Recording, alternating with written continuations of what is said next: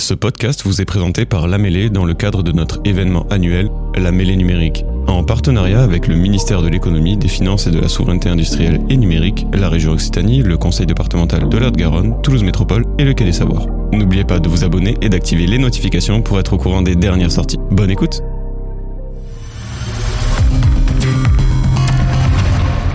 Eh bien, bonjour à tous. Euh, je suis ravi de, vous retrouver aujourd'hui donc pour euh, aborder donc euh, un sujet central donc de l'aménagement numérique. à un moment un peu particulier finalement, qui est celui de la transition des infras vers le sujet des usages et des services. Euh, alors c'est vrai que ça fait plusieurs années que euh, on est tous mobilisés euh, sur le sujet des infrastructures et notamment sur le sujet du déploiement de la, fibre optique partout en France. Les projets sont très bien engagés, ils vont se terminer d'ici d'ici deux ans et euh, beaucoup d'entités, de structures euh, publiques, privées, industrielles et puis institutionnelles aujourd'hui donc se posent la question de savoir comment euh, embrayer le, pas et comment capitaliser finalement sur, sur ces infrastructures. Donc on a une, une table ronde magnifique aujourd'hui. Merci d'avoir accepté de, de, de, de participer. Et euh, donc ce que je vous propose, c'est de, chacun, euh, par rapport à vos activités, euh, de peut-être témoigner de la manière dont on peut faire le constat que, eh ben, premièrement, les infrastructures, ben, ce n'est pas terminé. Parce que voilà, on a fait un bon bout, mais il reste à faire. Et puis il y a d'autres sujets qui s'ouvrent en matière d'infrastructures. Donc les infrastructures, ce n'est pas terminé. Mais malgré tout, on se penche très fortement sur le développement des usages et services. Donc, euh, si vous voulez bien, donc je vais, je vais commencer par, par, par Guillaume, euh, qui donc représente la, Banque des Territoires. Euh, donc, Guillaume, euh, on sait que la Banque des Territoires euh, travaille depuis quelques mois sur le sujet de la, résilience des réseaux. On va commencer sur, on va rester un peu sur les infrastructures. Est-ce que tu peux nous, nous, décrire un petit peu quelles sont les, actions et les, les, projections de la Banque des Territoires en, en la matière? Bonjour, bonjour à tous et à tous. Euh, donc moi je suis Guillaume Petitjean, je suis responsable d'investissement sur les sujets numériques au sein de la, Banque des Territoires la direction régionale Occitanie. Euh, alors c'est une très bonne question Pierre parce que c'est vrai que l'année dernière on en avait déjà discuté quand l'université du THD avait lieu à Toulouse. Euh, il y avait le livre blanc qui avait été qui avait été publié qui annonçait un montant de 7 à 8 milliards d'euros je crois hein, qui, euh, qui c'était euh, à grosse maille euh, sur euh, le, les investissements qu'il faudrait réaliser en matière de résilience. À cette occasion d'ailleurs, et ça anticipe un peu l'intervention de Morgane tout à l'heure, c'est euh, on avait signé une convention avec Haute-Garonne numérique pour travailler déjà sur sur une première étude de résilience qui a été finalement un test sur un test de ce qu'on est capable de faire aujourd'hui, puisque a été publié fin août dernier en collaboration avec la NCT un guide sur la résilience territoriale. Donc euh, vous pourrez le trouver sur notre euh, sur notre plateforme internet. Et effectivement, euh, le guide est, est, relativement est relativement riche et il donne un certain nombre de préconisations et il pose aussi les jalons potentiellement pour les collectivités qui seraient intéressées. Je pense en particulier au syndicat au syndicat numérique. Euh, les poser quelques quelques éléments clés qui doivent se présenter dans les cahiers des charges des études qui pourraient être menées Euh, euh, et qui pourrait faire l'objet de, cofinancement de la part de la Banque des Territoires, puisque pour nous, il nous apparaît essentiel d'accompagner ces, sujets-là. Et dans un premier temps, avant d'envisager euh, bien évidemment le sujet des financements, tant avec des prêts qu'en en capitalisant ou recapitalisant des sociétés, c'est de pouvoir les, creuser avec des crédits d'ingénierie pour accompagner les collectivités, sur ce sujet. C'est vrai que dans ces, schémas de, résilience, il y a, deux, grandes composantes. Hein. Il y a une composante euh, euh, identifier les vulnérabilités des réseaux euh, pour savoir où sont les points de, fragilité, et puis proposer des, schémas d'intervention techniques et financiers alors euh, justement, euh, donc Morgane, euh, tu es directeur donc de, de Haute-Garonne numérique, hein, et donc euh, la Haute-Garonne est un des tout premiers départements de France à avoir lancé son justement son schéma de, de résilience hein, dans, la, dans, le, dans le sillage des, des premières réflexions de, de l'an dernier. Est-ce que, est-ce que tu peux nous, nous, nous présenter finalement euh, bah, quels ont été les éléments euh, déclencheurs de, de l'étude? Qu'est-ce que tu peux nous dire des résultats? Et puis éventuellement des, actions que, que, ça, que ça génère, parce que forcément euh, ça génère peut-être des actions, ou en tout cas une planification d'actions euh, dans le temps. bonjour à tous, merci Pierre. alors effectivement, je te, je te, rejoins, les réseaux on a eu beaucoup d'attention, beaucoup d'attentes et, on pourrait se dire que là, on est proche de, la fin pour la Haute-Garonne. 307 000 prises euh, construites ce matin, 170 000 en commercialisation. Donc euh, on pourrait se dire que, que c'est la fin du projet de de l'ambition euh, initiale qui était celle qui prévalait à la création du syndicat, mais pas du tout. En fait, c'est là où tout commence. D'ailleurs, même quand les projets euh, sont en train de toucher euh, la fin de leur vie. Je pense par exemple aux projets de, qui ont servi à la transition vers la fibre, je pense à la radio. Euh, Aujourd'hui, on s'interroge sur le maintien de ces réseaux en lien avec des schémas de résilience. On s'interroge sur ce patrimoine de points hauts pour euh, préfigurer des projets de territoire euh, connectés, de, travailler autour de, réseaux bas débit. Donc tout ça pour te dire que même un, un projet autour des infras peut avoir plusieurs vies. Euh, maintenant, pour en revenir au, sujet de la résilience, euh, oui, je, je, remercie d'ailleurs euh, la Caisse d'avoir eu l'intuition et la bonne idée de nous accompagner financièrement, mais surtout l'intuition, parce qu'à l'époque, on focalisait encore sur la qualité, il y avait beaucoup de polémiques autour du mode stock, et donc on était concentré sur un quotidien qui laissait oublier qu'il allait y avoir un après, et, et cet après, en fait, c'est maintenant. alors qu'est-ce qui nous a euh, qu'est-ce qui a prévalu euh, Nous, on avait déjà un sujet euh, sur la maîtrise de la collecte, sur des questions autour d'une stratégie d'enfouissement et de travaux coordonnés. Donc aujourd'hui, autour de, de, la question de la résilience, il y a toujours en train de fond la question de l'enfouissement des réseaux. Nous, on n'était pas dans une logique de créer un grand plan de relance de la filière du BTP en faisant un enfouissement général euh, du, du, côté euh, du département. C'était pas du tout ça l'idée, mais c'était d'identifier quels étaient les risques et euh, à partir de chaque risque, identifier leur impact sur les segments critiques du réseau. Donc les risques, bah, on en a vu quelques-uns se réaliser. Alors il y en avait un qui était en 2020, c'est les, les, puits torrentiels qui ont impacté le réseau PACA, où là on a vu que dans une situation comme ça, euh, bah, il fallait deux ans pour remonter le réseau, que le réseau dépendait d'un autre réseau qui était celui de l'énergie, que pour reconstruire le réseau, il fallait dépendre des plans communaux, que donc il fallait vivre au rythme des projets de reconstruction des communes. Donc on voit que là, on n'a pas la maîtrise de euh, la façon dont on va surmonter euh, l'obstacle climatique.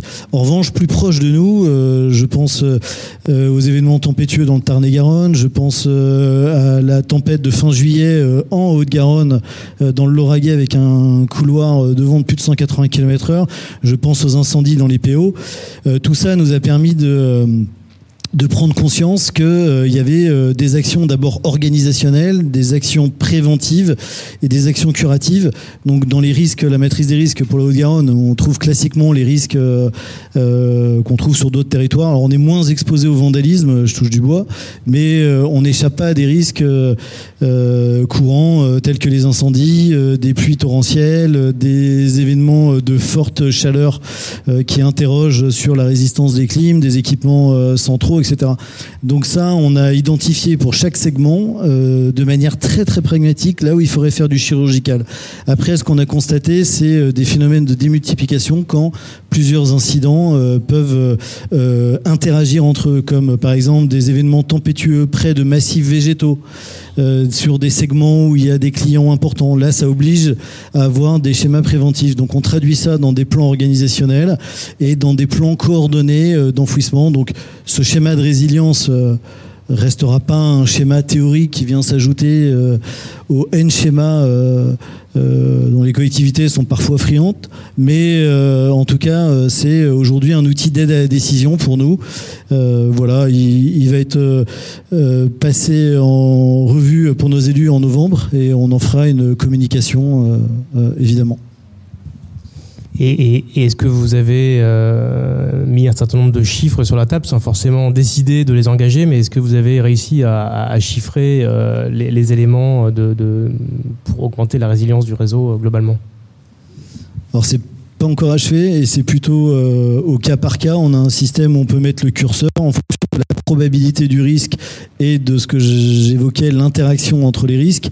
Donc évidemment, quand il y a des risques très très élevés sur des segments où il y a peu de clients et qui sont peu critiques, même la probabilité très élevée de réalisation du risque euh, nous invite pas à faire un plan d'enfouissement sur ces segments qui serait extrêmement coûteux. Euh, à l'inverse, euh, sur des segments où a priori on n'aurait pas eu immédiatement la décision d'investir, euh, la confluence de ces, euh, de ces risques nous amène à, identifier ces segments comme prioritaires. On en a essentiellement sur la collecte. Euh, on l'avait chiffré déjà fin 2021 et on était déjà dans des ordres de grandeur autour de 7-8 millions juste, juste pour la collecte. Donc c'est des chiffres qui peuvent paraître assez importants, mais il faut ramener ça dans des modèles financiers sur 20, 25 ans et, donc euh, analyser aussi le coût du risque, euh, voilà, les probabilités de réalisation, mais, euh, mais un chiffrage très très précis. en fait, on va l'avoir segment par segment, mais ça, on va plutôt travailler sur des opérations de travaux coordonnés d'enfouissement. Donc, c'est plutôt de l'organisationnel maintenant qu'il va falloir mettre en place, et surtout du préventif. Et le vrai cœur du problème, c'est l'élagage. Très bien, bah, merci, merci beaucoup Morgane. Euh, alors les infrastructures, donc c'est bien sûr euh, la fibre optique. Hein. Euh, les infrastructures, c'est aussi la radio. Alors la radio, c'est arrivé bien avant, bien avant la fibre optique. Hein. c'est en train de se transformer aujourd'hui de manière très importante. donc en matière de radio, donc on a eu beaucoup de plans de, couverture de, zones blanches hein, qui ont occupé tout un écosystème depuis depuis longtemps. Et il y a peut-être une catégorie de zones, euh, alors on les appelle pas blanches, hein, mais elles sont quand même blanches, une catégorie de zones blanches qui sont les, les, zones de couverture indoor, qui, qui, sont aujourd'hui un, un, problème important, euh, compte tenu de la, du caractère indispensable de la connectivité mobile euh, dont tout le monde a besoin. Et donc justement, euh, donc Florence, tu, tu représentes donc Action. Et euh, voilà, je crois qu'Action a, lance un certain nombre de, propositions euh, sur des problématiques de couverture indoor, à la fois pour, euh, pour le privé, et également peut-être un accompagnement de collectivité pour la couverture indoor de, sites publics. Est-ce que tu peux nous, nous, décrire la problématique et l'approche d'Action sur le sujet? Donc bonjour à, toutes et à tous. Donc je suis Florence Herpelding, je fais partie d'Action. Je suis en charge du développement des marchés radio. Euh, donc notamment la couverture mobile indoor. Donc la couverture mobile indoor, c'est un, c'est une activité euh, pour laquelle euh, Action est présent de longue date. Toutefois, aujourd'hui, nous faisons le constat collectivement que la plus grande des zones blanches en France concerne bien les environnements à l'intérieur des bâtiments. Euh, donc, euh, donc oui, euh, Pierre, complètement d'accord sur le fait que les technologies mobiles ont été déployées de longue date et, bien avant les, infrastructures fibres. Mais aujourd'hui, en 2023, l'intérieur des bâtiments constitue la principale zone blanche en France alors que les usages dans les environnements intérieurs augmentent de manière exponentielle, donc usage voix, données, vidéos, etc que nous avons en France euh, de plus en plus de bâtiments de type HQE et donc qui sont qui constituent de véritables cages de Faraday. Donc, euh, donc les certifications HQE viennent euh, renforcer le besoin d'envisager des solutions dédiées de couverture indoor. Et, euh, nous, Action, euh, faisons le constat, bien malheureusement, que le marché de la couverture indoor aujourd'hui, il reste très francilien, c'est-à-dire que nos clients sont des acteurs de l'immobilier qui ont des capacités d'investissement significatives et qui donc peuvent en effet se permettre de déployer une solution de couverture indoor. Donc ce constat en fait appelle le besoin eh bien, de, travailler sur des, des schémas innovants pour contribuer à démocratiser la couverture indoor. Et donc c'est un sujet également pour les collectivités qui observent euh, également un, déficit de couverture, typiquement dans tous les bâtiments euh, administratifs. Donc euh, contribuer à, démocratiser la couverture indoor, eh bien plusieurs leviers par, rapport à, par rapport à ça. Un premier levier, eh bien c'est dans quelle mesure en fait les opérateurs nationaux qui sont bien évidemment euh, partie prenante de la couverture indoor, eh bien pourraient, euh, dans une certaine mesure, revoir leurs copies et notamment revoir leurs conditions tarifaires euh, pour bah, réduire les coûts en termes de CAPEX et d'OPEX liés à l'accès à, la couverture indoor.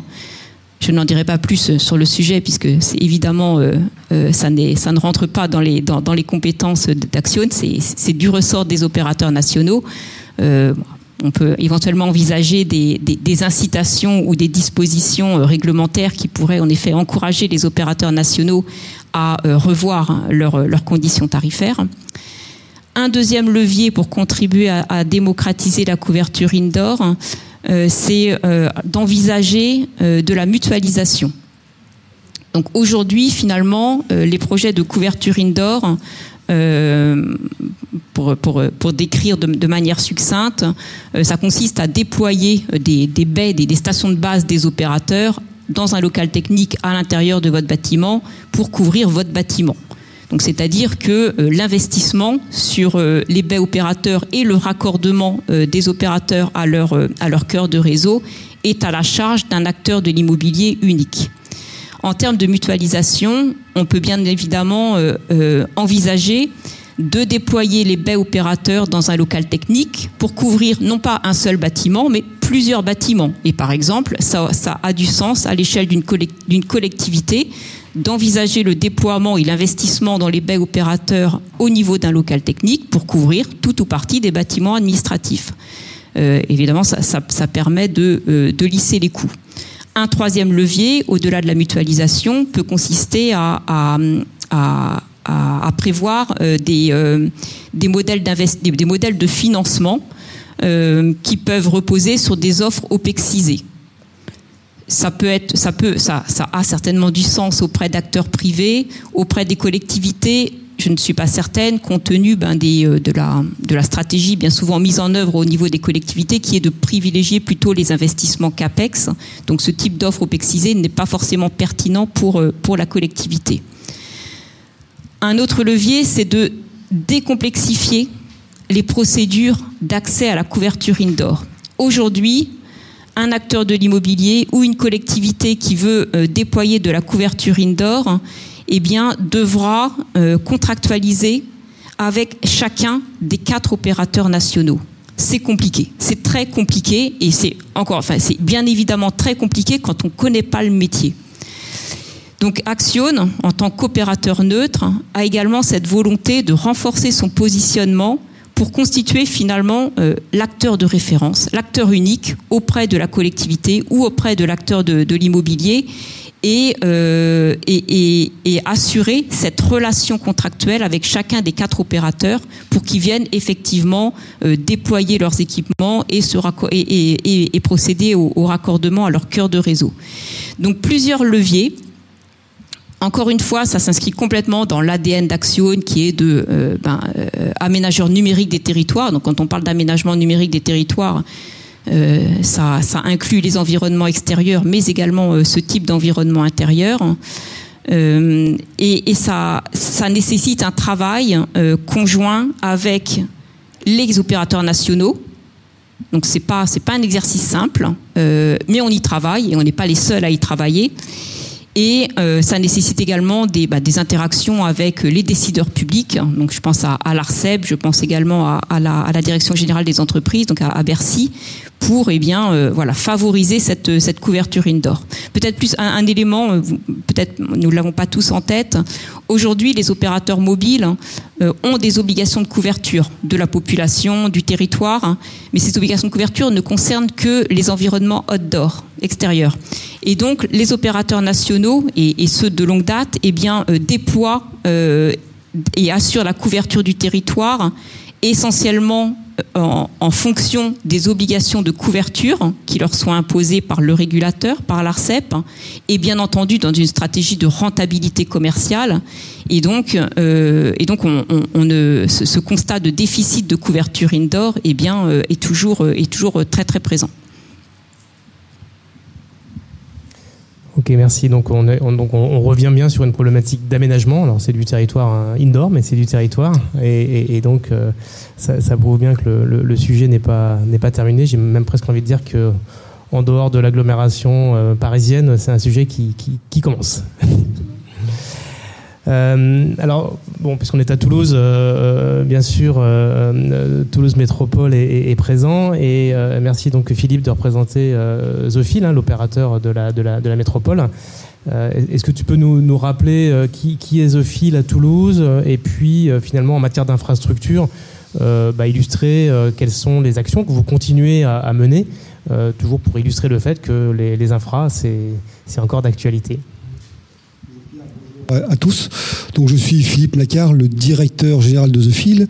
Qui est The Fil The Fil est un des 13 satellites de Toulouse Métropole et le métier de, The Fil, c'est d'être opérateur d'opérateurs. C'est-à-dire qu'on se met, entre guillemets, si je me permets de faire une métaphore, euh, Enedis apporte l'électricité jusqu'au routeur Linky, The Fil apporte la fibre jusqu'à la box. Et derrière la box, vous choisissez votre fournisseur. On existe depuis, depuis 2002 et notre métier, comme le, nous demande Toulouse Métropole, enfin encore, une fois de plus, l'aménagement numérique du territoire, couvrir ces fameuses 37 communes pour permettre aux entreprises d'accéder et d'avoir la concurrence sur toutes ces choses. Concernant notre métier au quotidien, c'est d'exploiter, de gérer cette fibre, mais aussi de répondre aux attentes de la collectivité. elles sont nombreuses. Deux exemples, euh, un plus ancien et un tout récent. Un qui date un petit peu, mais qui est très important, c'est en 2017. La Toulouse Métropole nous demande de raccorder euh, le métro. Pourquoi le métro? Pour permettre à tous ses concitoyens d'avoir cette fameuse 4G. Et donc nous avons délivré la fibre dans toutes les stations et interstations pour permettre aux quatre opérateurs, on parlait de Indoor tout à l'heure, donc on a fait ça au niveau de la, des lignes A et B de Toulouse Métropole. On a apporté ces fibres-là pour que les, quatre opérateurs puissent injecter le signal dans toutes les stations. C'est-à-dire que moi, je prends le métro, là, je sors, je descends, je suis, je suis au téléphone, je descends dans le métro, je prends le métro, je ressors à l'autre bout de Toulouse, je reste connecté. Et on est devenu en novembre 2017 la première ville de France à permettre ce genre de parce qu'il y a une mutualisation des quatre opérateurs, sinon ça n'aurait pas pu se faire. Et c'était une opération relativement intéressante puisque c'était des travaux de nuit, pas de perturbation pour nos concitoyens. Donc on prenait la voie la nuit jusqu'à 4 heures du matin, on libérait l'emprise pour que les gens se rendent compte de rien. Et en, en novembre 2017, on lève l'interrupteur et tout fonctionne. Ça, et en plus, on, depuis 2017, on maintient ce réseau. C'est-à-dire qu'on doit maintenir dans les conditions optimum cette fameuse 4G. Deuxième euh, réseau référence très importante pour Toulouse, mais plutôt la ville de Toulouse, puisqu'on a deux actionnaires publics dans cette société publique locale. Donc Toulouse Métropole, je vous les ai parlé à la 4G. La ville de Toulouse qui gère les écoles primaires, écoles maternelles et élémentaires. Et là, nouvelle demande de, la collectivité. Je, je souhaiterais, j'ai des subventions, je souhaiterais que toutes mes écoles, donc à peu près plus de 211, hein, soit raccordé en fibre avant le 30 juin 2022, puisqu'il faut être prêt le temps de passer tout le matériel actif et être prêt pour la rentrée du 4 septembre. Nouvelle discussion en interne et donc euh, gros gros challenge à défaire hein, parce qu'il a, il a fallu non seulement apporter la fibre mais pas que apporter la fibre il a fallu aider Toulouse Métropole à bâtir son infrastructure et à la consolider parce que il y avait 166 écoles des attentes fortes et donc on a entre 2021 et toute l'année 2022 et on est arrivé à date échéance le 30 juin de 2023 à livrer toutes ces écoles. Voilà. Aujourd'hui, la métropole s'appuie sur nous. On est un peu le bras armé pour, pour les aider. Et elle se sert de, de notre savoir-faire, notre capacité pour faire cet aménagement numérique, mais que ce soit pour les entreprises privées ou publiques. Voilà. On travaille aussi un petit peu pour le département puisque c'est Orange qui dessert les collèges et donc euh, on a certains collèges euh, qu'on dessert en fibre pour, pour permettre au département. Voilà. D'accord. Et donc à chaque fois, c'est donc de la connectivité, donc avant tout, hein, et, donc de la connectivité soit passive avec de la, fibre noire, comme c'est le cas pour les, pour les écoles, parce que je crois que c'est la commune qui éclaire la fibre, ou euh, de la bande passante, euh, du service niveau 2, quand un, un, FAI doit venir fournir le service, comme ça peut être le cas pour des, bâtiments municipaux à, à Cornebarieux ou dans d'autres communes. Alors exactement. Alors on fait aussi pour certains bailleurs sociaux, c'est-à-dire qu'en fait on a deux types de, de, services. On fait soit de la fibre noire, soit on fait on éclaire la fibre, donc on appelle ça dans le jargon de la bande passante. On part de 4 mégas et on va à 10 gigas. Et pour certains bailleurs, on leur propose une offre éclairée, et donc ça permet de gérer toutes leurs agences et comme on reste en local, ils ont un temps, une latence qui est inférieure à 2 millisecondes et ça permet d'avoir des services très intéressants et très efficients pour eux. Parfait. Ben, écoute, merci, merci beaucoup. Euh, donc pour, pour, poursuivre notre, notre tour de table, euh, donc euh, Jean-Luc hein, Salaberry, donc tu, es responsable du, de l'activité numérique au sein de la FNCCR. Donc ce que je te propose peut-être c'est d'être le, le, le, le, témoin en fait de cette de, de, du passage de relais entre la partie infrastructure qu'on a donc on a bien illustré et puis donc l'ouverture de la rentrée dans, dans, dans le sujet des, des territoires connectés et durables donc euh, grand euh, grand sujet qu'on va qu'on va illustrer. Euh, alors, est-ce que tu peux nous, expliquer comment la FNCCR essaye, enfin, anime son écosystème sur ce sujet? Quelle, définition vous donnez à, ce sujet? Et puis peut-être un, focus un peu plus particulier sur les actions que vous avez engagées en matière de, plateforme de gestion de la donnée, puisque euh, les territoires connectés, c'est la data, et la data, eh bien, euh, après l'avoir collectée par les infras, il va falloir la, la gérer. Oui, merci, euh, merci de cette question euh, vraiment euh, très large. Et je vais l'élargir encore plus puisque en matière d'infrastructure et le passage de relais effectivement entre les infras, on va dire durs, hein, que sont la fibre optique, pour une association de collectivités territoriales comme la nôtre, c'est un enjeu clé. À la Fédération nationale des collectivités concédantes et régies, les réseaux, c'est notre histoire les réseaux d'électricité, les réseaux de gaz, les réseaux de chaleur, euh, les réseaux d'eau, les réseaux d'assainissement. C'est notre métier. Et donc, les réseaux fibre optique, euh, c'était naturellement aussi euh, notre métier. Donc, dans ce plan fibre, d'abord, peut-être pour rappeler que pour nous, le plan fibre n'est pas terminé.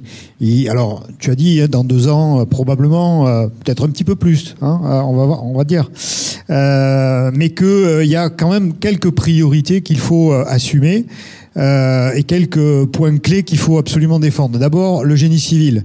Dans les matières, en matière d'infrastructure de télécommunication, rien ne peut être passé sans génie civil. Les collectivités doivent maîtriser leur génie civil.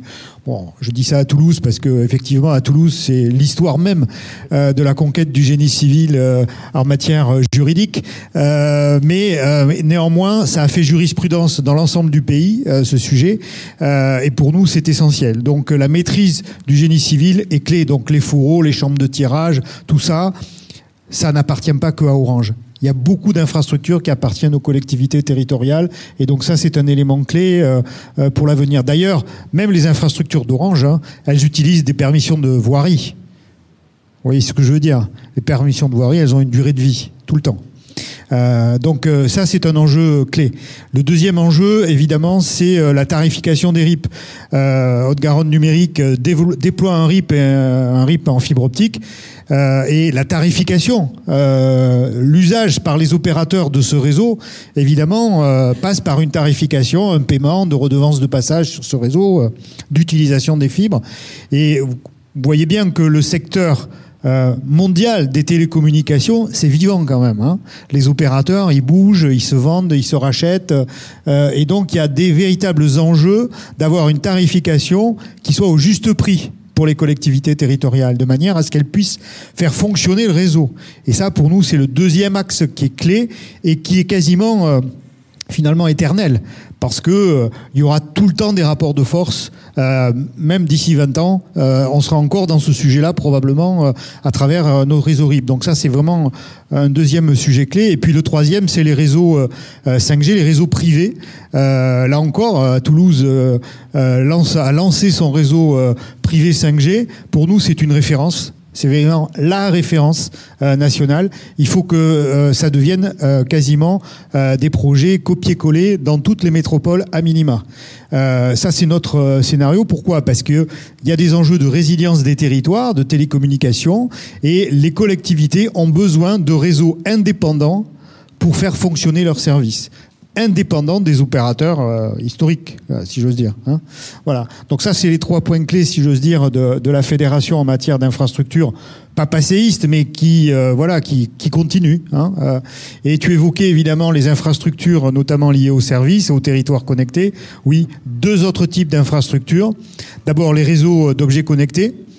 c'est euh, c'est balbutiant, mais euh, ça existe déjà. Hein. Il y a déjà des collectivités qui ont mis en œuvre des réseaux d'objets connectés en utilisant des fréquences, la 868 MHz, euh, mais on rail pour avoir de la 400.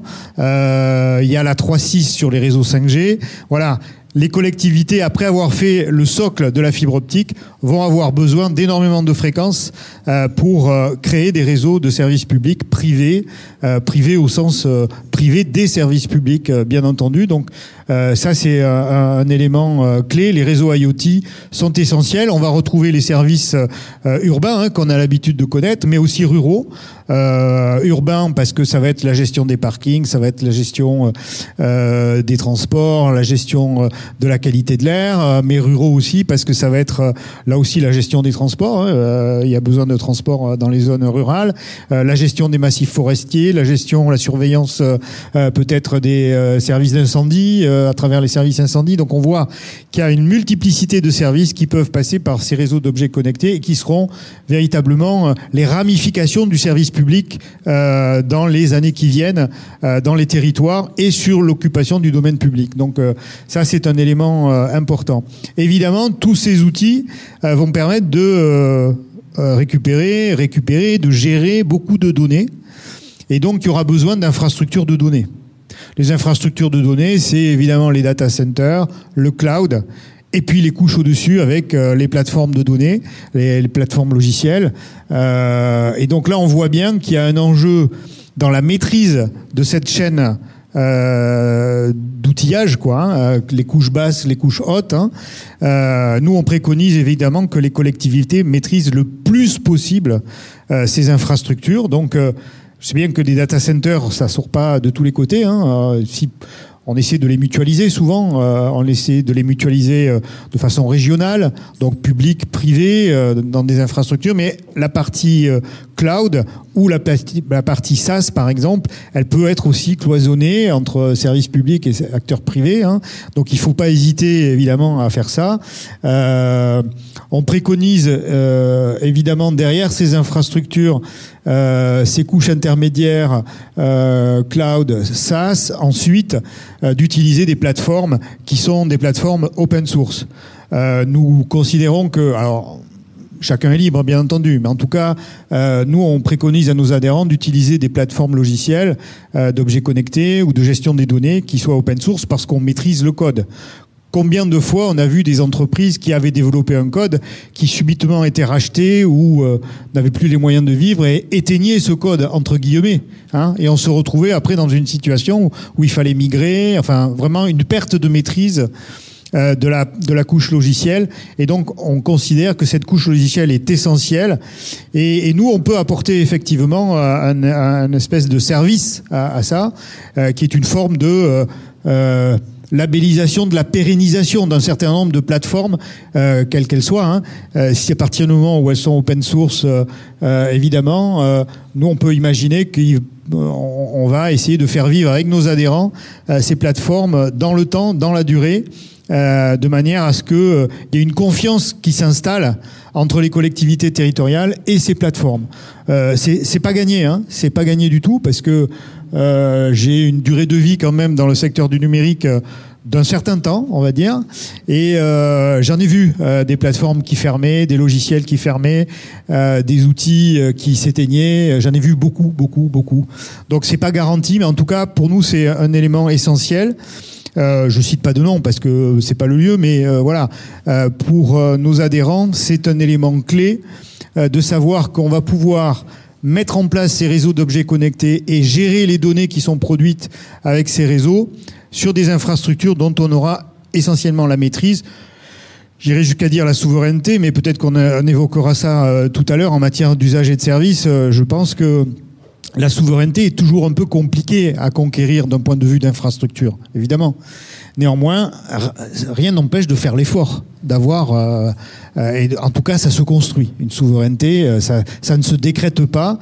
Et si on regarde la nature euh, faire son euh, son œuvre, évidemment, ça va pas toujours dans le sens qu'on aimerait. Donc euh, voilà, entre l'état de nature et la concurrence libre et non faussée des marchés sur tout l'outillage qui puisse exister, je pense qu'il y a une position que nous, représentants des collectivités territoriales, donc du service public, nous devons assumer de ce point de vue-là. Voilà. Ok, bon, merci Jean-Luc. Donc, il y a beaucoup de fer au feu, euh, donc sur des sujets euh, qui sont en cours et d'autres euh, à venir. Donc, je te réinterrogerai en deuxième deuxième volet sur un petit peu rentrer un peu plus sur le sujet de la de ces plateformes hein, qui sont un, énorme enjeu et qui sont qui sont devant nous. Mais peut-être pour pour réintroduire le, sujet, donc Guillaume au niveau de la, la, Banque des Territoires, donc euh, voilà, vous êtes aussi le, donc le, témoin et l'aiguillon donc de, de, la réflexion, euh, notamment des collectivités sur le sujet de la, de la donnée. Et donc, euh, la Banque des Territoires a, mis en place un programme de, structuration, de soutien des collectivités pour euh, peut-être les, mettre sur cette voie de, de, la, de, la, de la structuration de leur pensée, de leur, leur stratégie en matière de gestion de la donnée. Est-ce que tu peux nous décrire un peu ce, programme? Euh, alors oui, je vais le décrire, mais je, souhaitais quand même revenir sur le sujet, les sujets qui ont été abordés juste avant. Euh, en particulier sur la souveraineté numérique. C'est un des axes forts hein, du, du, nouveau plan stratégique de la Caisse des dépôts, qui se décline de manière opérationnelle dans les activités de la Banque des territoires.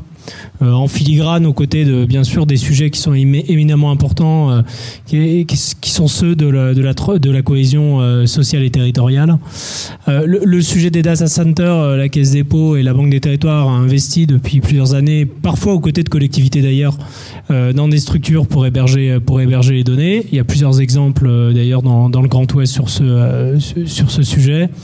Euh, s'agissant de, de, la souveraineté numérique, euh, je, je, suis d'accord, c'est relativement compliqué, surtout face aux, aux, opérateurs, aux acteurs étrangers. Mais en tout état de cause, euh, la Banque des Territoires a essayé à son niveau d'investir tant sur des plateformes de données euh, que sur des solutions d'hébergement euh, de cloud souverain à destination soit des acteurs, euh, enfin des acteurs assez larges, à la fois les acteurs, les acteurs publics et les acteurs, les acteurs de, de l'économie. Donc il ne s'agit pas non plus de donner, donner des noms, mais en tout état de cause, en tant que, en tant qu'institution financière, pour nous, il nous paraît important d'aller accompagner le développement de ces infrastructures, ces infrastructures là, qui sont indispensables au développement effectivement de ces nouveaux usages. Ce qui me permet donc de répondre à ta question. Euh, effectivement, euh, il y a certaines collectivités, on le voit, qui sont euh, hyper matures sur le sujet. Elles sont voire même en pointe et dans l'innovation. Alors qu'il y en a quand même d'autres qui sont qui sont plutôt dans les atermoiements, se posent des questions, voire ont peur par rapport au sujet du numérique, quand bien même les infrastructures seraient existantes. C'est pour ça qu'effectivement, on a mis sur pied un programme d'accompagnement en crédit d'ingénierie pour soutenir les collectivités dans leur démarche. Alors c'est vrai que il y a plusieurs niveaux. C'est-à-dire qu'il y a à la fois le niveau du, diagnostic, c'est-à-dire euh, à destination principalement de collectivités qui sont peu matures sur le sujet, euh, des données. Elles savent pas forcément qu'elles en ont, elles savent pas forcément où elles sont stockées, elles savent pas, forcément comment les valoriser.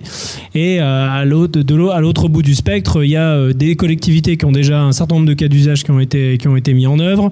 Il y a une gouvernance sur la donnée. Il y a des organisations au niveau de la collectivité qui ont évolué pour intégrer ces nouvelles considérations et qui sont plus dans la recherche d'un accompagnement à la sélection euh, comme vous le disiez un instant, à la sélection potentiellement de services de, plateformes euh, qui permettent de, euh, rassembler en un seul, service, alors que ce soit un hyperviseur ou autre, l'ensemble de, l'ensemble des données. Donc l'idée, c'est de pouvoir apporter un accompagnement en ingénierie à hauteur de 50% du plan de financement, du 50% du plan de financement, sachant que la collectivité qui sera intéressée reste maître d'ouvrage naturellement de l'étude, de l'étude ou des qui serait, euh, qui serait menée.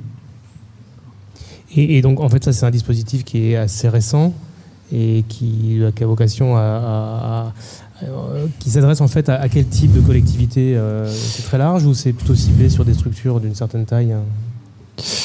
Alors, enfin, à, vrai dire, euh, on avait déjà une enveloppe de cofinancement qui était dans le cadre du programme Action Cœur de Ville. Donc, euh, programme Action Cœur de Ville euh, qui a été mis en place en 2018. On avait une enveloppe de 25 millions d'euros sur les sujets de Smart City Innovation, donc tous les sujets liés au numérique et à l'appropriation de la donnée. force est de constater qu'il y a eu certaines initiatives qui ont été menées, qui sont saluées, qui sont, qui connues au niveau national. Sur certains territoires, c'était plus compliqué puisqu'il y avait d'autres urgences que celui, du numérique. Le niveau de collectivité qui à l'époque était concerné. Ben, c'était euh, des Carcassonne, Perpignan, Narbonne, Auch, Tarbes, Montauban. Enfin, je ne veux pas tous les citer en, en, Occitanie. Là, l'idée, c'est qu'on va pas forcément faire de sélection naturellement, puisqu'il s'agit d'aller accompagner pour nous, Banque des Territoires, tous les niveaux de territoire, puisque le numérique les concerne toutes et tous. En revanche, effectivement, ça intéressera peut-être en, priorité les grosses, les grosses agglos et puis les syndicats numériques qui, pour certains, sont déjà largement depuis quelques années emparés, emparés de ces sujets. en particulier, hein, il y avait le SMICA juste avant qui avait, qui avait présenté ses, services ou d'autres collectivités sans, sans, sans oublier aucune. donc voilà, il n'y a pas de, nous on va pas faire de ségrégation en fonction du niveau de collectivité. C'est à partir du moment où il y a une appétence et une motivation à faire. Mmh. Euh, nous, on est là pour accompagner. Et force est de constater que ces dernières années, euh, l'appétence, en tout cas, n'était pas forcément là. Mais le Covid est passé, euh, passé par là. Et de nouvelles priorités aussi ont fait que ce sujet revient au, sur le devant de la scène. Ouais, c'est clair qu'il il revient très, très en force et il va, il va s'accélérer au fur et à mesure que cette première vague de, de réalisation de réseau se, se, se termine. Et, donc ça me fait une belle transition pour, euh, pour retendre le micro à, à Morgane. Hein. Euh, donc Morgane, effectivement, euh, les infrastructures, donc il y en a encore un petit peu à faire, hein, comme on vient de le dire. Néanmoins, le syndicat mixte réfléchit d'ores et déjà à, à, un certain nombre de dispositions qu'il pourrait mettre en place, hein, justement pour faire de la Haute-Garonne un territoire connecté et durable. Euh, Est-ce que tu peux nous décrire un peu quelles sont les, réflexions en cours, les, mises en perspective, les actions éventuellement euh, Voilà, comment, comment ça se présente sur ce, sur ce plan-là? Alors effectivement, ça s'achève puisque j'évoquais la, la, fin du déploiement pour la fin d'année euh, sur la fibre. Effectivement, en gros, les deux axes de réflexion, euh, c'est euh, enfin c'est plus que des axes de réflexion. Euh, il y a deux axes de travail coordination et mutualisation. Coordination parce que euh, beaucoup d'acteurs œuvrent dans le numérique déjà avant avant nous.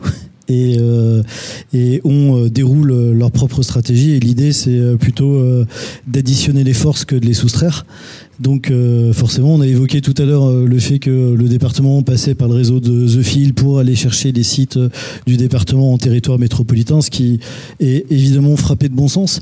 Mais il y a d'autres éléments sur lesquels il y aurait un intérêt à se coordonner ou à travailler en bonne intelligence. Aujourd'hui, la 5G, elle est plus des villes que des champs. Donc euh, c'est sûr que quand une collectivité euh, faire de lance a fait euh, un investissement, l'idée de pouvoir factoriser et, d'étendre des, des scénarios plus largement d'usage plus largement à l'échelle du territoire, ça a du sens, mais ça nécessite de se coordonner, d'apprendre à travailler ensemble.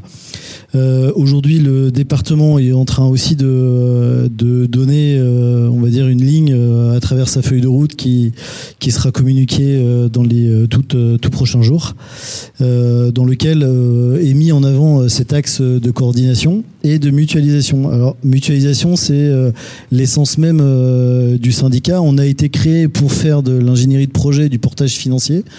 Donc l'idée, évidemment, quand on dit mutualiser, euh, je suis pas un ardent prosélyte de la mutualisation bulldozer où euh, il faut faire le Pac-Man de tous les projets. Ça n'a rien à voir avec ça. Et d'ailleurs, c'est pas du tout le sens de la commande politique. C'est vraiment euh, euh de, de, pouvoir se coordonner avec les acteurs qui ont les moyens de porter leur propre politique, mais euh, pour lesquels il pourrait y avoir euh, de la mutualisation euh, pour répondre à des appels à projets, pour accéder à des programmes fédères qui qui exigent des périmètres extrêmement importants. Donc là, il y a un intérêt à se coordonner. Et puis la mutualisation, c'est d'abord pour ceux qui n'ont pas les ressources.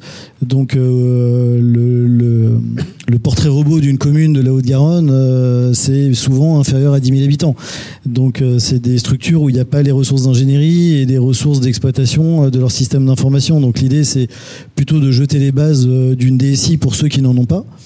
Et sans remonter toutes les couches aussi, le B à bas de ce qu'on pourrait faire en matière de mutualisation, c'est déjà s'appuyer sur notre réseau pour aller interconnecter les sites publics, centraliser des ressources.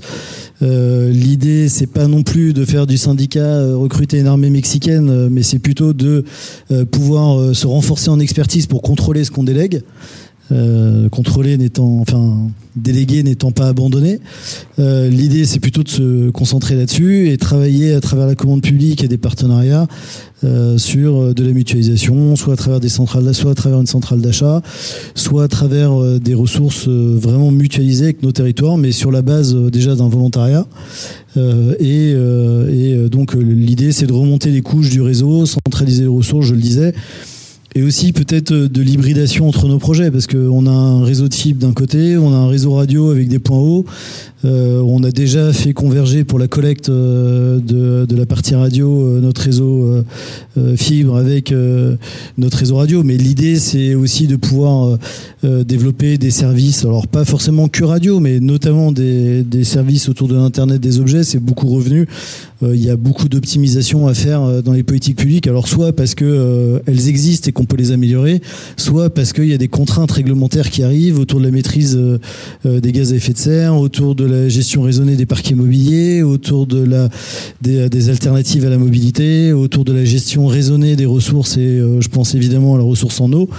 Euh, donc là, il y a des, euh, y a des gisements de projets et d'innovation à faire et, et oui, le syndicat se positionne en coordination et en mutualisation pour ces projets avec ses membres, mais s'inscrit dans le cadre d'une feuille de route plus large, départementale, euh, voilà. Après, euh, c'est pas euh, une mutualisation contre acteurs publics. Je veux dire, nous, on cherche à essayer de trouver moyen de faire un peu un Tinder de l'innovation. Voilà. On arrive avec nos problèmes et puis il y a des acteurs qui peuvent arriver avec des solutions et si on arrive à faire matcher tout ça, c'est très bien. Je veux dire, on va pas fonctionner que dans l'entre-soi public en essayant d'inventer des choses dans un circuit fermé. D'ailleurs, la participation à cette journée, c'est bien la démonstration que les écosystèmes doivent se parler et que euh, voilà. Euh, bon, en quelques mots, et puis je, je sais pas si je, je, peux interagir s'il y a des questions. C'est intéressant et, et, alors du coup, ça, ça renvoie aussi parfois à une, à une autre question, c'est-à-dire que quand on quand on commence comme ça à se dire, on va voilà, on va on va on va mutualiser, on va on va coordonner. Euh, tout à l'heure, on disait que les infrastructures, c'était pas terminé. Ça, justement, ça peut parfois éveiller des, besoins de nouvelles infrastructures pour permettre ce genre de, de, service. Euh, tu évoquais les, réseaux bas débit qui, bah, existent euh, pas forcément encore complètement partout. Est-ce que ça fait partie des, dispositifs auxquels le syndicat pense pour, agrémenter son, son action? On fait, on fait plus ce qu'il pensait. Euh, il se trouve qu'on a encore un parc non négligeable de clients encore sur notre réseau radio. Euh, dont on espère rapidement qu'il rentrera au musée de la radio pour passer à d'autres euh, d'autres projets un peu plus tournés vers les services et à plus forte valeur ajoutée, même si ce projet-là a eu du sens. Il a apporté du service à des gens qui étaient déconnectés et, et, et c'était, ça avait du sens. Mais aujourd'hui, il faut le regarder avec les lunettes d'aujourd'hui et donc on est plutôt sur des problématiques d'optimisation de politique publique. J'évoquais le sujet de l'eau, mais en fait, nous, on peut pas s'auto-saisir de ces sujets. C'est souvent des problématiques métiers qui remontent des territoires et nous, on ne peut apporter qu'à notre modeste échelle euh, la glue qui permet de, de, de, de, d'assembler un besoin métier avec euh, des solutions euh, de pilotage de la collectivité. Nous, on peut fournir de la connectivité. Alors évidemment, à travers le réseau, une fois qu'on a centralisé de la ressource, l'intérêt est quand même de factoriser certains investissements.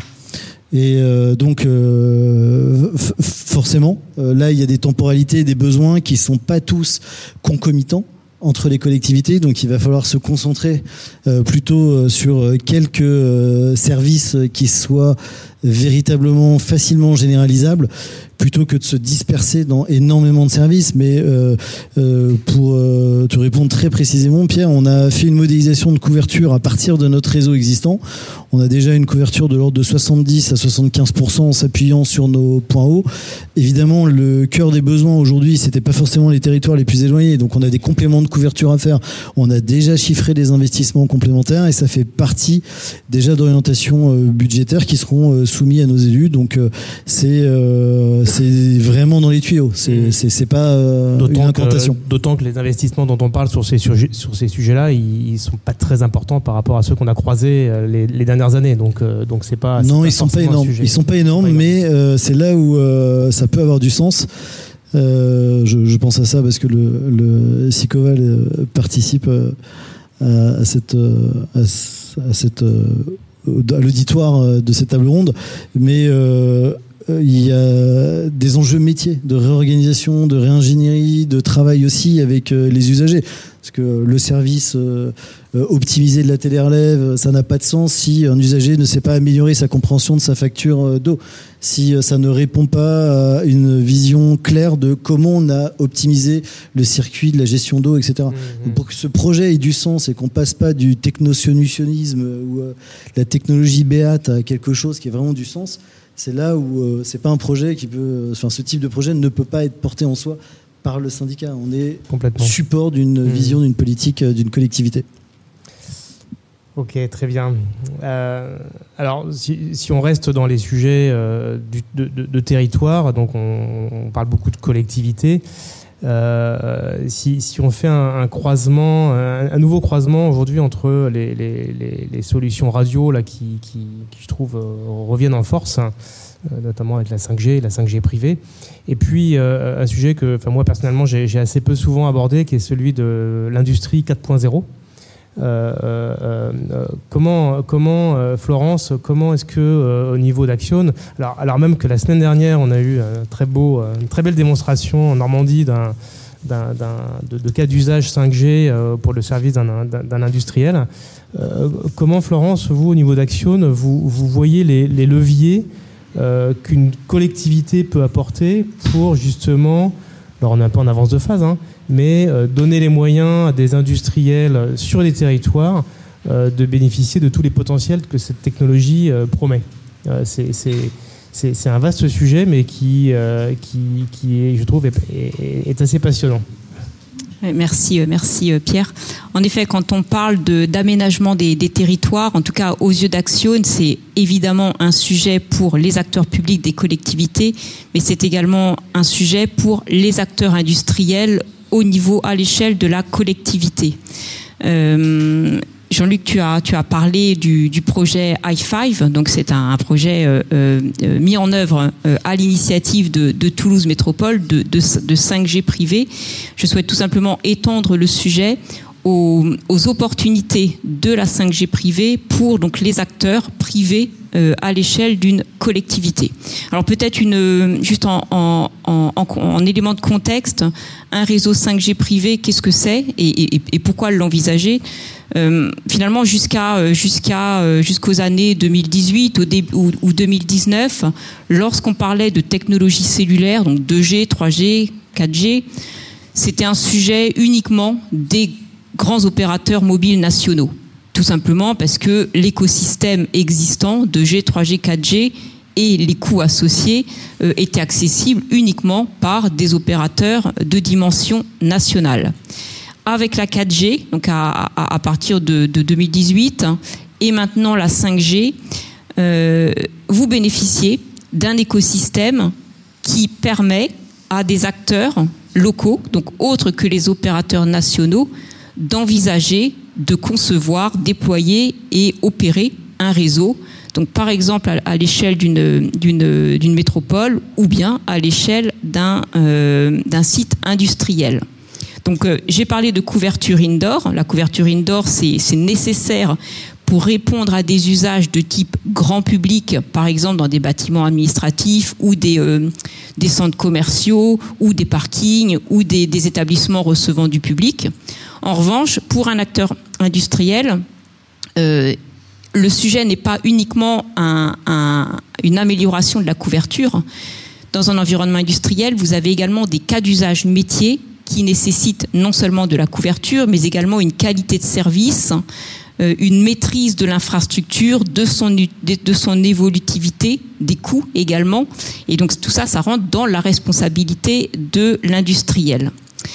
Donc aujourd'hui, quand on s'adresse aux acteurs des collectivités, eh bien, qui ont euh, évidemment euh, la volonté de tout faire pour pérenniser et développer leur tissu industriel local et pour développer l'emploi, eh bien, euh, il me semble qu'il est du ressort de plus en plus de la collectivité de contribuer à évangéliser les acteurs industriels locaux pour qu'ils s'approprient les performances et les solutions 5G privées. On ne peut que saluer en fait les initiatives qui ont été largement portées par le gouvernement avec des appels à projets pour favoriser l'appropriation de la 5G c'est très bien, mais aujourd'hui, quand vous vous adressez à une, une, moyenne ou une petite entreprise, à un patron de site industriel, eh bien, dans la majorité des cas, le patron en question n'a tout simplement pas conscience qu'il peut se prendre en charge et euh, développer à l'échelle de son site industriel un réseau privé parce que c'est une moyenne entreprise, parce qu'il n'a pas une, DSI euh, avec 50 personnes, donc il n'a pas connaissance de, de l'existence de ces solutions et de l'écosystème.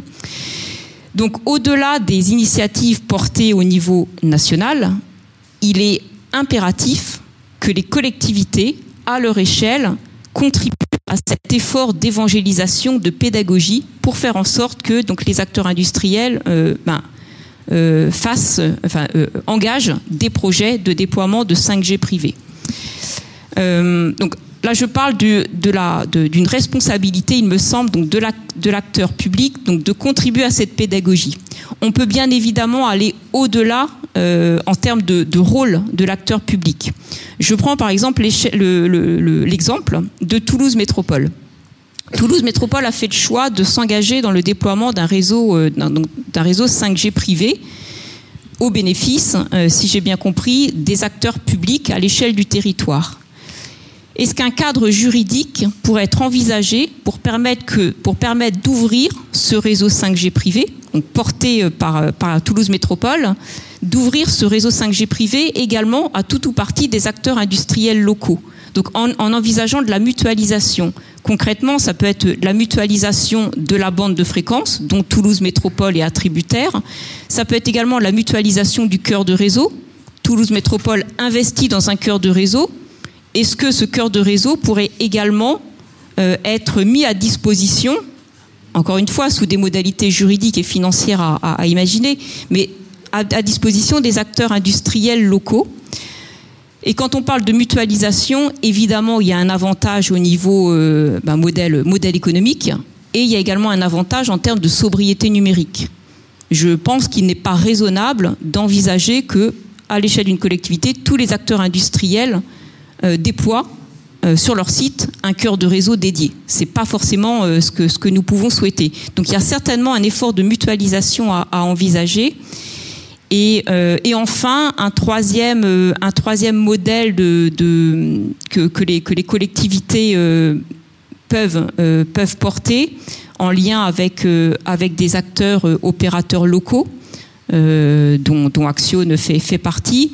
un acteur, un, opérateur local, bah, type, type Action, un, opérateur qui, qui, connaît les enjeux des territoires, euh, promeut ben, le positionnement d'être également opérateur de réseau 4G ou 5G privé à l'échelle d'un territoire. Via une offre de services euh, ben, proposée à la fois aux acteurs publics et aux acteurs privés. Euh, et donc tout ça pour contribuer en fait à mutualiser l'effort d'investissement et à mutualiser également les compétences pour rendre accessible la 5G dans un modèle de réseau privé au plus grand nombre, euh, au plus grand nombre des, acteurs. Cette, euh, en fait, cette prise en charge, euh, ces initiatives à, l'échelle locale me semblent absolument indispensables pour que, enfin, en 2024, on constate bah, la multiplicité des projets de réseau 5G privé. Action n'est pas partie prenante du projet du projet i5, mais toutefois, c'est un, évidemment un programme qu'on regarde avec, euh, avec grand intérêt et, on espère que euh, eh bien, euh, ce type d'initiative fera, constituera, générera un effet boule de neige et, servira de, de, vitrine, de modèle à, répliquer au bénéfice eh bien, de, toutes les autres agglomérations, métropoles françaises ou autres acteurs des, des, collectivités. On attend vraiment cet effet, effet catalyseur, boule de neige, pour enfin euh, faire en sorte que la 5G ne soit pas uniquement le, enfin, la 5G ne soit pas uniquement euh, porteuse d'usage grand public, mais également d'usage industriel pour bah, contribuer à, pérenniser et développer notre industrie française. Merci beaucoup. Et est-ce que tu peux illustrer, je crois qu'il y a eu une action qui avait été menée au niveau du Creusot. Euh, concrètement, euh, est-ce que tu peux nous dire un peu ce qui, d'où ils sont partis et, où ils sont arrivés par rapport à ça, ou si c'est une réflexion à long terme euh, qui est engagée? Oui, en effet. alors avec une, autre casquette, je, n'étais pas chez, chez Action à, cette époque, mais, mais toutefois, je, je, peux tout à fait parler de cette, de cette mission, de ce projet euh, porté par la communauté urbaine du Creusot-Monceau. Donc la communauté urbaine du, Creusot-Monceau, c'est un territoire d'industrie, c'est le, territoire euh, historique de la famille Schneider. Et donc sur le, territoire du Creusot-Monceau, vous avez des grands groupes industriels, type Michelin, ArcelorMittal, euh, par exemple, et, euh, et, bien à côté de ces grands groupes, euh, une multitude de, PME, ETI, e qui sont, qui travaillent d'ailleurs pour pour certaines en sous-traitance ou en tout cas en partenariat avec avec les, grands groupes industriels. Et donc, en effet, j'avais eu l'occasion de, travailler en interaction avec, avec les, les, élus de la communauté urbaine du Creusot-Monceau et pour, euh, le, président de, la communauté urbaine du, Creusot-Monceau a une certaine habitude euh, de dire qu'il est à la fois pro-nucléaire et pro-5G. Euh, donc il, a, il, a, il a des arguments forts pour, pour, étayer cette, cette conviction. Et donc la, la communauté urbaine du Creusot-Monceau, en tant que territoire d'industrie, a, a eu et, et, et, a toujours la forte volonté de euh, venir dépoussiérer euh, l'image de l'industrie et donc de faire en sorte que les acteurs industriels locaux déploient de la 5G privée pour renforcer leur compétitivité, pour favoriser leur, leur attractivité, euh, pour favoriser l'emploi. Et donc, dans un premier temps, la communauté urbaine du Creusot-Monceau a fait le choix, via sa mission qui s'appelle Économie aux entreprises, eh bien, de fédérer ces acteurs industriels locaux pour euh, euh, déjà un effort de pédagogie et tout faire pour faire émerger un ou plusieurs projets pilotes à l'échelle de sa collectivité pour contribuer à cet effet boule de neige dont, je parlais. On a besoin d'avoir des, euh, des, exemples de projets réussis pour euh, eh euh, que ça constitue des vitrines et favoriser l'appropriation de, cette 5G privée par, euh, par le plus grand nombre.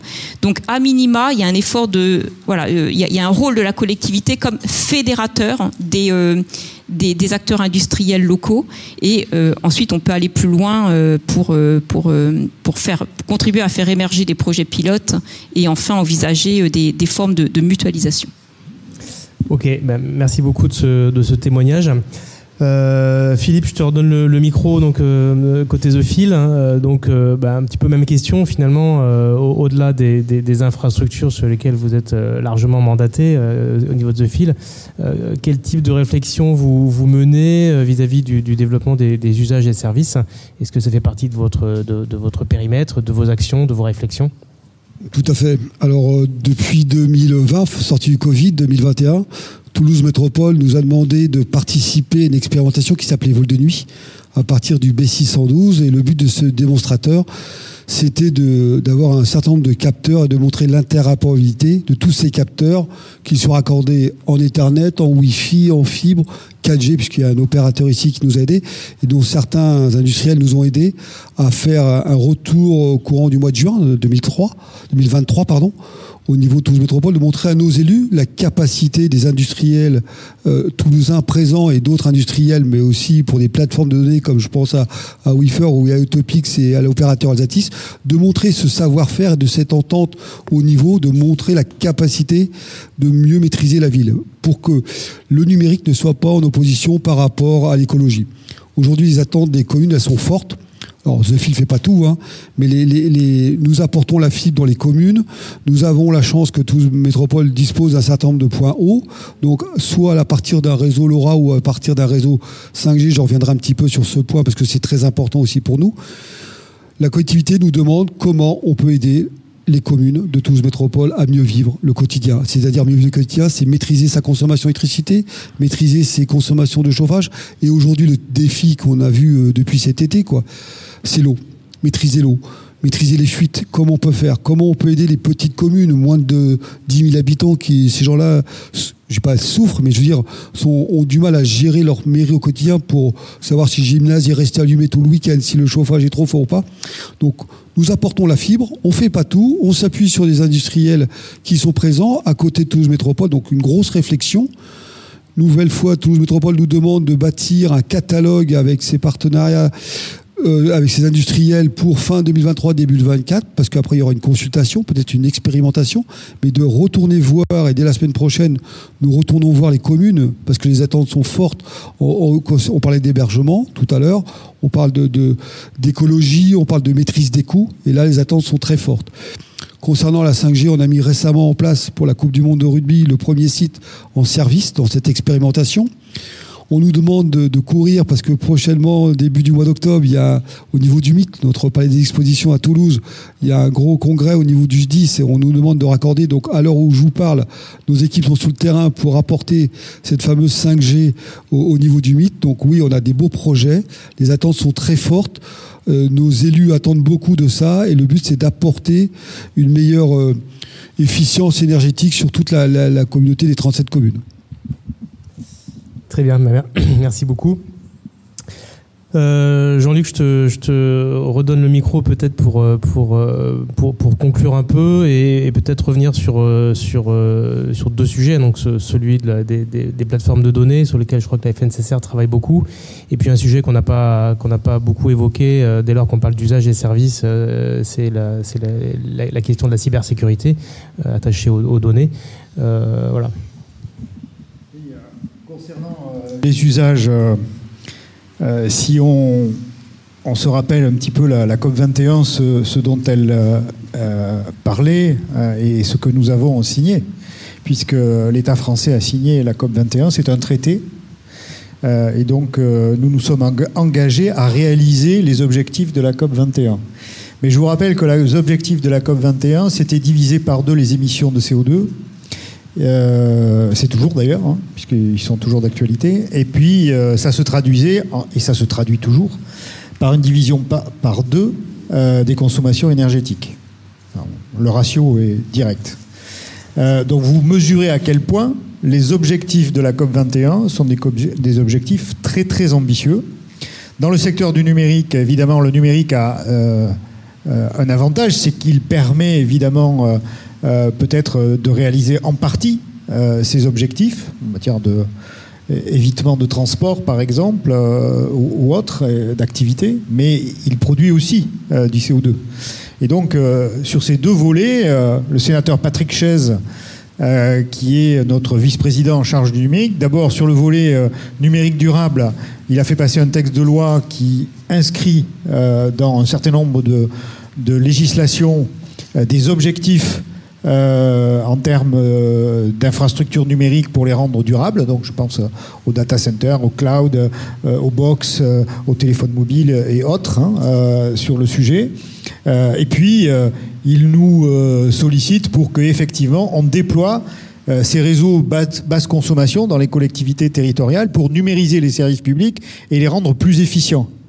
Et ça, c'est un objectif évidemment évident pour tout le monde, mais évidemment qui est très très complexe parce que à chaque cas d'usage, il va y avoir peut-être un capteur différent, évidemment, un réseau télécom différent, et puis tout ça va arriver sur une plateforme. Euh, toutes les données qui seront produites dans cette euh, évaluation euh, temps réel va arriver sur une plateforme. Donc on voit bien que nos objectifs, ils sont pertinents, euh, mais on est sur du très long terme finalement. Hein, très long terme en matière d'usage et de service. Nous, on essaie de structurer notre activité à travers une fabrique des territoires connectés et durables pour nos adhérents. Euh, et donc, on va mettre en place des. On a commencé déjà à mettre en place des groupes de travaux euh, et on va, euh, disons, terminer ça d'ici d'ici la fin de l'année. Des groupes de travaux par cas d'usage et des groupes de travaux par club qui vont en gros déterminer des clubs utilisateurs de plateformes.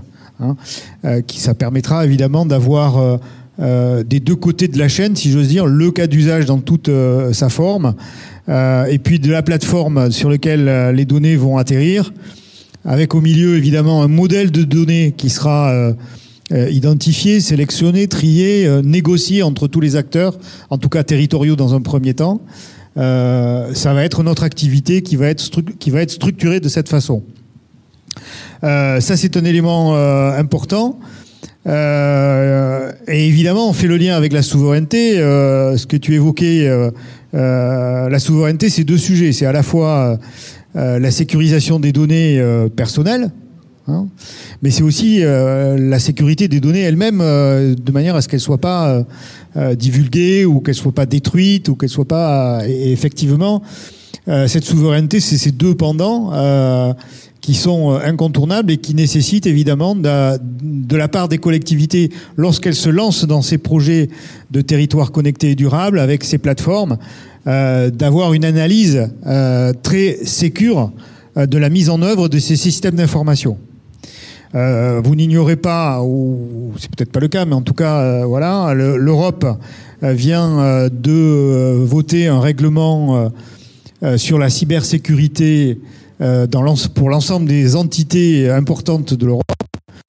Et pour chaque pays, c'est l'ANSI, évidemment, pour la France, qui transpose ce règlement. Euh, c'est un règlement donc il s'applique d'office, mais évidemment il nécessite des adaptations dans les législations euh, de tous les acteurs euh, qui, qui, la composent.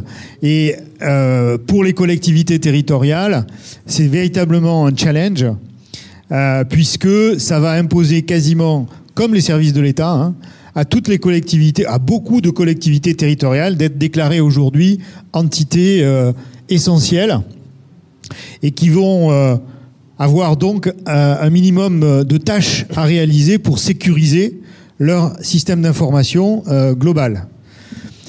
si je prends par exemple notre table ronde, avec les termes du règlement, eh bien, je peux d'ores et déjà vous dire que Haute-Garonne numérique fera partie des entités essentielles, bien sûr, que The Fil, évidemment, en fera partie essentiellement, que Action en fera partie aussi, parce qu'il ne l'était pas jusqu'à présent, mais il va en faire partie, voilà, mais il va l'être. Et puis que la Banque des Territoires, évidemment, avec euh, son activité de data center, euh, de cloud, euh, alors bancaire aussi, évidemment, fera partie des entre autres, effectivement, hein, c'est encore pire, sera aussi une entité essentielle. donc ça va être un petit bouleversement. On voit bien que l'ANSI, qui est en train de transposer ce texte, essaie de trouver le curseur hein, pour essayer de positionner quelque chose qui soit euh, faisable entre guillemets et pas trop onéreux. Euh, et ça, c'est un enjeu évidemment euh, majeur. En tout cas, pour les collectivités territoriales, en gros, les agglos, les départements, les régions, entités essentielles. les villes de plus de 30 000, entités essentielles. Les EPCI, les com de com, entités importantes. Euh, et puis ensuite les syndicats techniques dans les métiers majeurs comme euh, l'énergie, euh, l'eau, l'assainissement, les déchets, et puis le numérique, entité essentielle. Voilà. Donc ça veut dire qu'il va falloir que tout le monde se mette au diapason de la cybersécurité, ce qui n'est pas une petite affaire, parce que quand on regarde Aujourd'hui, le marché, à mon avis, n'est pas capable d'assumer euh, cette clientèle euh, massive hein, qui va être déclarée massivement euh, à avoir à faire ces améliorations de systèmes d'information. Mais néanmoins, au vu de toutes les attaques qui ont eu lieu et qui finalement ont souvent déstabilisé les collectivités lorsqu'elles étaient ciblées. Je crois que c'est nécessaire et essentiel. Donc il va y avoir probablement un enjeu de priorisation dans l'utilisation de l'argent public dans les euh, quelques mois qui viennent euh, devant nous, euh, parce que probablement que les DSI vont devoir venir à la charge, aller à la charge auprès de leur DGS ou de leur directeur financier pour assumer cette responsabilité en matière de cybersécurité. Et nous, à la fédération, on accompagne ça. Euh, pour euh, terminer un petit peu le sujet, on a créé un groupe de travail euh, cybersécurité pour nos adhérents. En gros, c'est un gros club de RSSI hein, ou, d'experts RSSI de nos adhérents. C'est la quatrième ou la cinquième fois on s'est réunis cette semaine avec à l'articulation une articulation politique puisque ce, club de, ce club de RSSI en même temps il est branché avec Anne Le qui est notre députée en charge du numérique Euh, et Patrick Chaise, sénateur en charge du numérique. On voit bien tout l'intérêt d'avoir un député et un sénateur euh, dans les parcours euh, législatifs de texte. comme ce texte va être transposé, évidemment, ils seront à la manœuvre pour voir et vérifier que les collectivités ont bien été intégrées dans ce dispositif et que les coûts sont pas non plus des coûts farfelus. en tout cas, voilà, on accompagnera nos adhérents dans cette démarche de cybersécurité qui est, pour le coup, essentielle. Euh, voire importante. Eh ben, écoute, merci, merci beaucoup. Euh, alors, il nous reste euh, une petite minute. Alors, juste un, mot de synthèse. Donc, je pense qu'on a ouvert énormément de sujets. Donc, bon, il y, a, encore beaucoup de pain sur la planche. Donc, Antoine donc Roussel voulait avoir un petit éclaircissement, enfin, notre avis, votre avis sur finalement, le, y a-t-il une dualité entre les, des, projets d'agglomération et, ceux des territoires départementaux? Je vais essayer de ressortir vivant de cette salle. Euh, mais euh, sur les autres territoires, globalement, ce qu'on ressent, nous, euh, depuis la FNCCR, c'est plutôt une complémentarité. J'utiliserai un seul exemple. Par exemple, le département des Charentes-Maritimes, avec un projet départemental qui est piloté par Soluris, un OPSN bien connu au niveau national, en coordination avec l'agglomération qui elle-même a son projet.